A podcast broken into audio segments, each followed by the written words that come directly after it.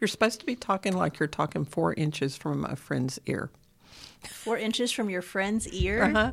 So you're not yelling at the mic and you're not. Oh, Um, Okay. So I'm in a, a hearing at the back of the room but, you're, but you're not whispering. and I'm You're- not whispering. You're talking. I really You're am talking. saying, I can't believe that legislator just said that.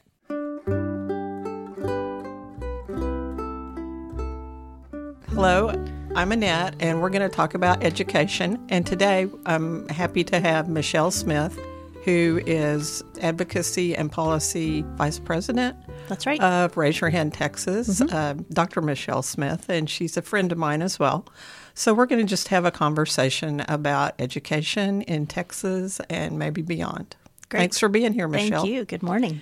Tell us about your path in the world of education. Um, so I grew up in a family that was very active in the community. Um, went to public school. My family was very supportive of public schools. My dad went onto the school board in Killeen when I was uh, late elementary, early middle school age, and he was always the swing vote. He was the guy that was in the middle of the room making some really tough decisions. And I know that doesn't surprise you, knowing my dad.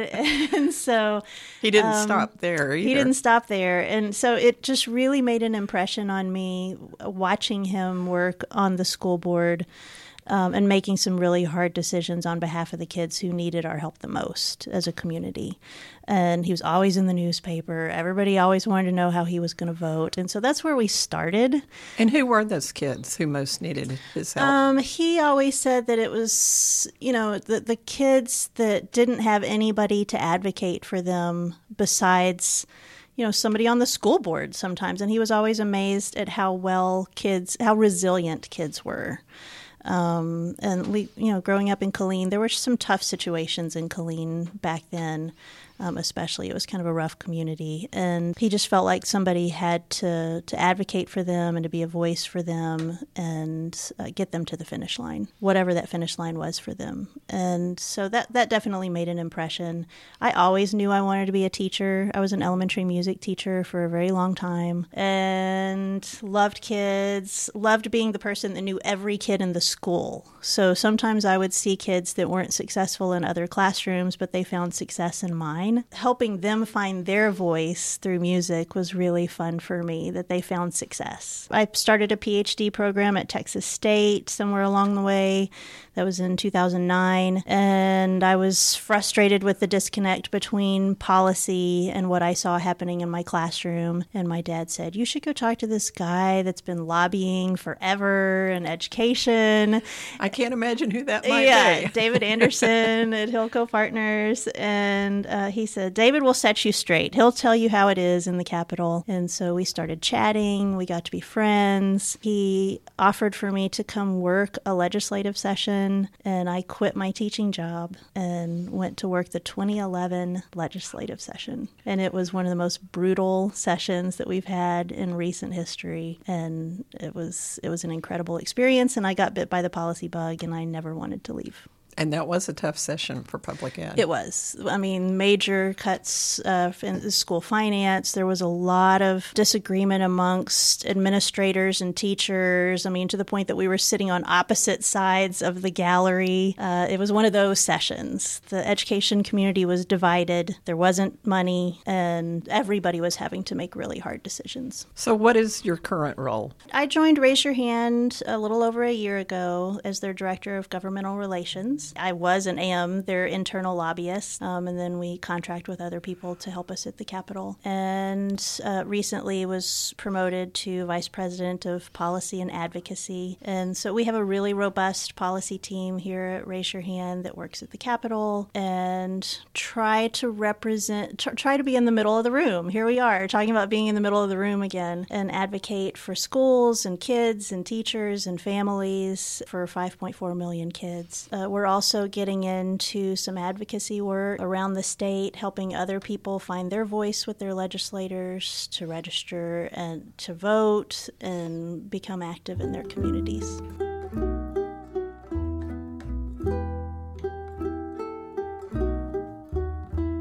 How does your organization serve their constituents? I know Raise Your Hand does a whole yeah, lot of things. I mean, so just at high level. constituency is, is, is an interesting conversation. We have lots of audiences.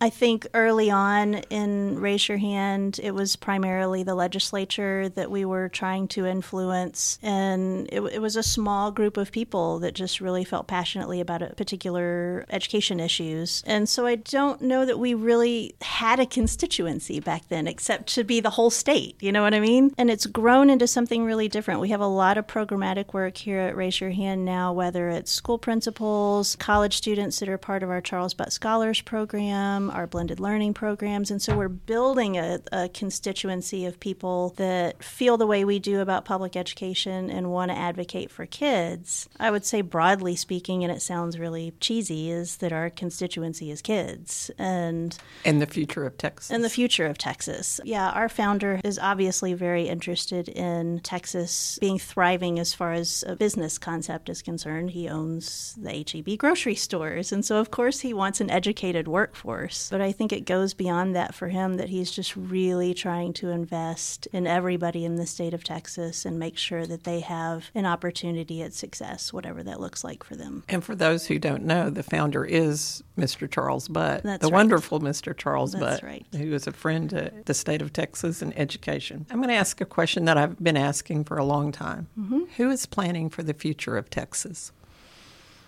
You know, I, I, spend most of my time with the legislature. And so I'm always going, my first inclination is always going to be to say, I really do believe that we have elected officials that are planning for the future of Texas. They're looking beyond their own election cycle, whether that's two years or four years, and asking the really hard questions about what do we want the state of Texas to be like in 20, 30, 40 years. And it's a changing state. And so I that our elected officials are looking down the road and talking about how many people there are going to be here, what our challenges are going to be from transportation to water to education to whatever, and also having a really honest conversation about what our kids are going to look like. You know, Hispanic students are the majority in our classrooms right now, and they have to come to grips with the reality that Texas doesn't look like it looked 30 or 40 years ago. And so I hope that they're looking down the road. We're certainly trying to look down the road and, and address the issue of what we want education to look like? That's a tough question. It is. Thank you. I'm going to throw kind of two questions. So, talk about current system of education and how it's changed since you've been involved since mm. your early days as a teacher. Mm-hmm. I think that you know when I started teaching, that people still thought very much of a classroom with 20 to 25 kids and nice little uh, rows of desks, and everybody sat and got the information. And I think that probably when I started teaching, I felt I didn't have desks in my classroom because I was the music teacher, but it was very much I'm the teacher, you're the student, I'm going to give you the information, and you're going to learn. And you're going to decide whether you're going to learn or not, right? And, you know, I have two teenage boys, and they feel very differently about their learning environments. And so here at Raise Your Hand, we spend a lot of time thinking about how to innovate, how to create classrooms that are going to appeal to today's kids. And so I think that looks like using a lot of technology in the classroom. It means letting them have ownership over what they're learning, when they're learning it, how they're learning it. And the challenge of that is that we have 5.4 million kids. So, how do you differentiate learning for every single one of those kids in every single classroom? Um, our blended learning program is so much fun to watch because it's very data focused, and the kids and the teachers have access to that data, and they're assessing their learning in real time. I think that's what I want us to get to as a state and move away from one test on one day into a model where kids always know how they're doing as far as their learning is concerned, what gaps they need to go back and fill, and how their teachers can help them on that path. They want to be part of that process. They don't want a gotcha system that says at the end of the school year, you either learned or you didn't learn. They want to know every single day, what am I learning and how do I need to improve? Well, you've kind of addressed some of my next questions. Yes. So, so along those lines, do you see the legislature supporting us in moving that direction as a state? To some extent, yes. For example, um, part of House Bill 3 this session had $12 million over this biennium that we just entered for blended learning. And so school districts districts are going to be able to access those funds and think about how they change their classroom instructional models, which is great. Um, Larry Taylor has been really, really passionate about blended learning, and we love to watch that. And I think we're getting there. I don't think our assessment system is there yet. We still have a testing system that says, okay, we're going to test everybody at the end of the year. And I get it. I get that we need to see how the system is doing. But honestly, you could just do a sample across the state and, and answer that same question instead of putting so much stress on every single kid on one test on one day. That tells me very little about the experience that student had over the course of a school year. And I've heard that for years and years and years, and yet we haven't moved to that sampling we system. Haven't. We haven't, and it's it's fascinating to watch. And I think that our A through F system pushes us further down that road in a, a not very productive way. Uh, as a parent and as an educator, I would want to know more about my students instead of less. I think it's kind of silly to put one letter on an entire campus experience or an entire district experience. I'd love to see them broaden that into you know multiple categories and say you get an A on this, you get a C on this, you get an F on this, and then I know as a parent or a teacher where I need to improve instead of just saying, well,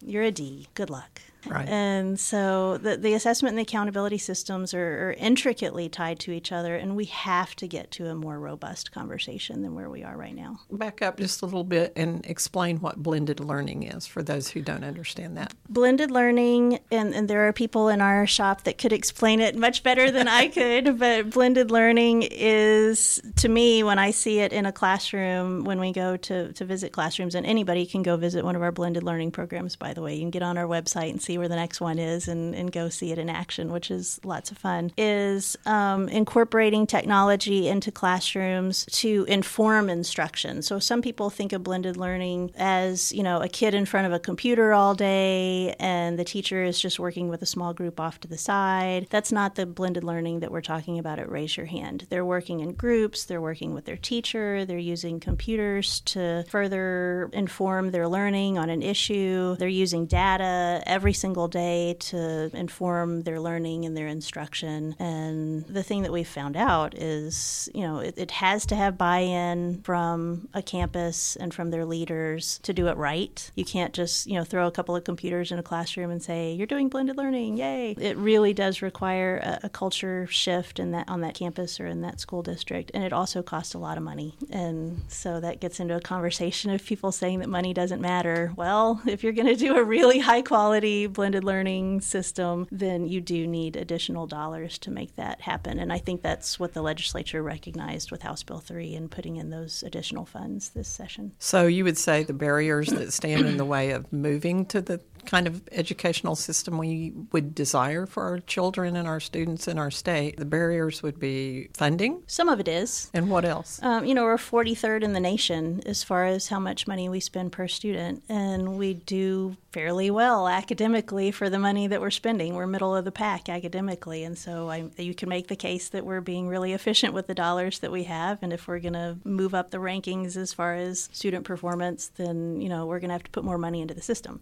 So yes, money matters. I think that we're finding that we need more high quality teachers in our hardest to teach campuses. Um, that was a big conversation they had this session about um, you know, however you want to feel about differentiated pay for teachers, we do need to recognize that we need more training for our teachers. We need more high quality teachers in our classrooms, and we need to make sure that our students that are at risk, you know, whether it's poverty or whatever, that they have the best teachers that we can possibly put in front of those kids. You know, my kids, I was reading to them before they were born, and so, you know, they, they can have a bad bad teacher one year. I hate saying bad teachers. I shouldn't say that. But, you know, a less than stellar teacher, they could have one for a year and survive that academically. But our at risk kids, the teachers that are in front of those kids are not great sometimes. And that is detrimental to their future success. I mean, you look down the road, it balloons over time as far as kids not getting the learning that they need and being, thus be, not being able to get the job that they need, essentially. It, it's frightening to think about. Um, and so we need, we need more money in the system system, but we also need to make sure that our teachers are the best that they can possibly be. Do you think that in Texas public education and in our schools, we're doing a lot of things right? Yeah,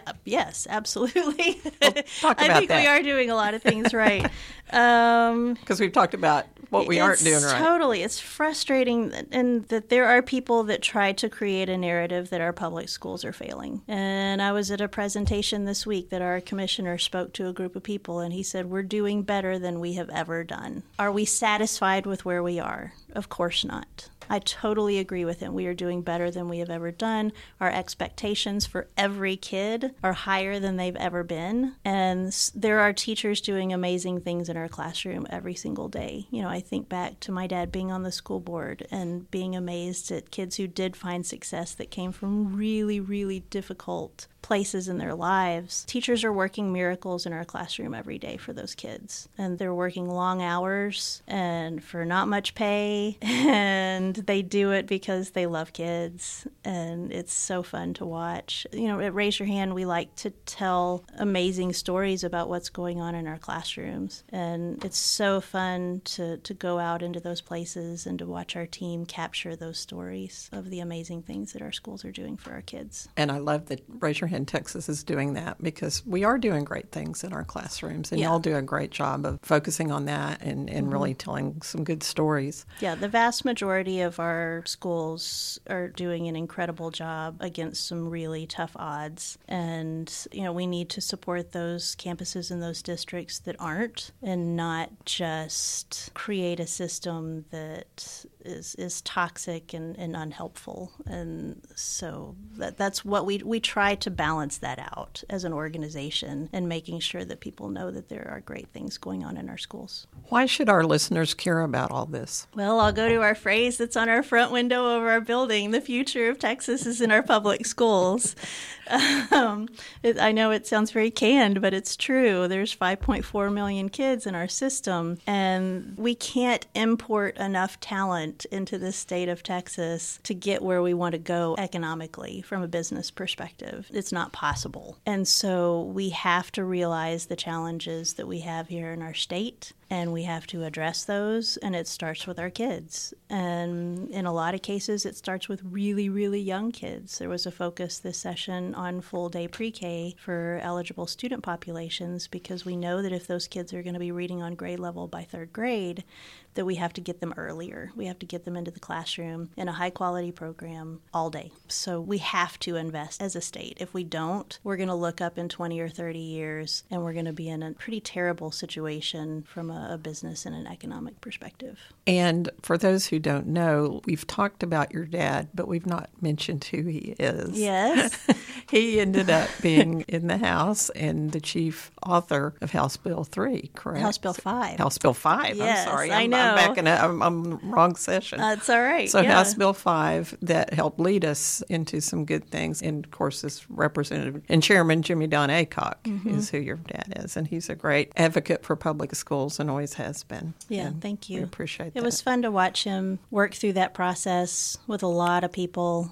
And remember, before that, we were moving toward 15 standardized tests that every kid was going to have to pass before they graduated from high school. And I totally understand people's logic to say, you know, we need to make sure that every single one of our kids are getting a good experience in every single one of those classes and they need to pass a test. But it just goes back to that overemphasis on one test on one day. And I think our, our teachers are doing amazing things and making sure our kids are learning every day. And uh, he was also really concerned with kids checking out if they started to, to not do well on some of those tests and just piling up over time. And it becomes such a daunting environment that they would say, I'm out. I'm, I, I'm not going to do this. and they did. And they, Lots of them did. yeah, they did. And, you know, Kel Seliger, with his support of the individual graduation committees, has been huge. No, we're not watering down requirements for kids, but we are recognizing that kids show their success in other ways besides one test on one day. I'm not sure I need to ask this, but what are you most passionate about?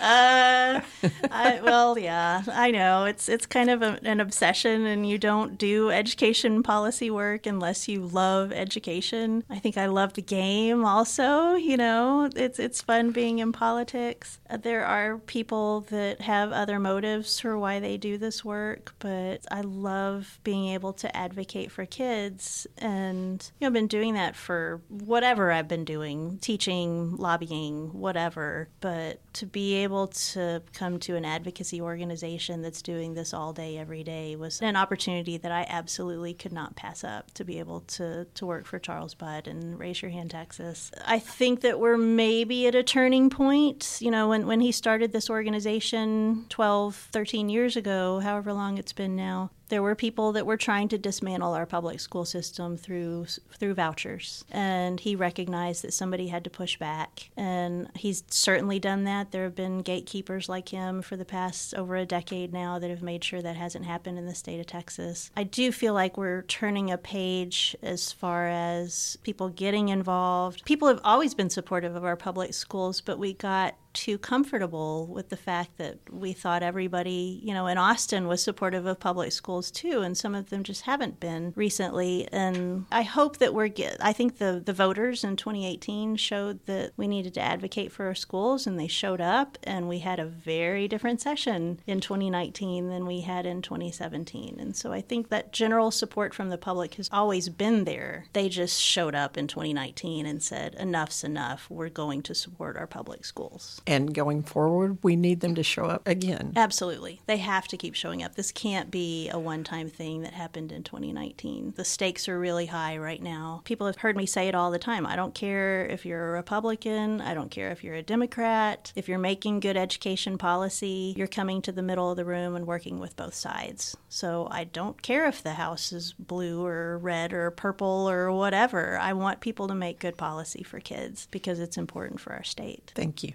Is there a book or podcaster or influencer you'd like to recommend? Um, uh, well, I'm moving into this new position that I, I am in and, you know, leading a team. I've been reading a lot of Brene Brown recently oh, yeah. with Dare to Lead. I love that book. Um, I really like her. About just being authentic in how you're treating people. And I think that translates to the legislature as well. And my work with them is trying to break down as many of those barriers as possible and get people to really talk about why they do what they do and, and work across the aisle. I think there's a lot of messages in, in her work that, that can speak to how we can function better as a, a legislative process as well and just doing things for the right reasons and being really authentic about them. Thank you. I'm going to switch gears a little bit. Sure.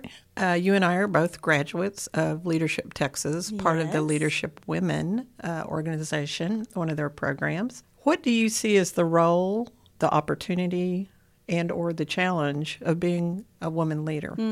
Um, when I started this gig about uh, nine or ten years ago now, it was really interesting because most of the rooms that I sat in were men and they were Caucasian and older than me. And I had a tendency to sit at the back of the room. And David Anderson, my mentor, was like, What are you doing? Get up here and sit at the table. Um, and he was really, he, he pushed me into that to say, You may not look like everybody in this room, but I think he was trying to say, You're the future of what this room is going to look like. And so helping other women realize that the room may look different than them right now, but it's not always going to look that way is really important. Whether it's age, race, whatever, I think that we're in a, a point in some of these boardrooms that they begin to look more like the community in which we live, and that's really exciting. And so I try to push others into that space as well to say, you deserve a place at that table. As a result, uh, school finance is a perfect example of that. One of my colleagues and I joke about this all the time is that when I started this work, most of the people in the room uh, were of the demographic that I described previously, that were all the school finance experts. And recently we've been sitting in some rooms where, you know, 75 to 80% of the people in the room talking about school finance that are the experts are women. And I love that. Like, bring it. That's Let's, great. it's so fun to watch. But I, I, I just want everybody to feel welcome at those tables. And that's the environment that I hope that we're creating here. And I hope that we're encouraging in our policy work and with our students as well. Well, Michelle, thank you so much for being my interview today. Sure. And it's been uh, it's been fun. And you can understand why I wanted to interview my good friend Michelle Smith. Her passion and her knowledge base is incredible. They do incredible work at Raise Your Hand Texas, and I look forward to working with them in the future. Thanks. Thank you. Thank you, Annette. Bye. Thank you, Michelle, for your passion and knowledge about educating the 5.4 million children of Texas public schools. Next week, we'll hear from none other than David Anderson from Hillco Partners, mentioned earlier in this podcast. And I want to thank you for listening to Annette on Education.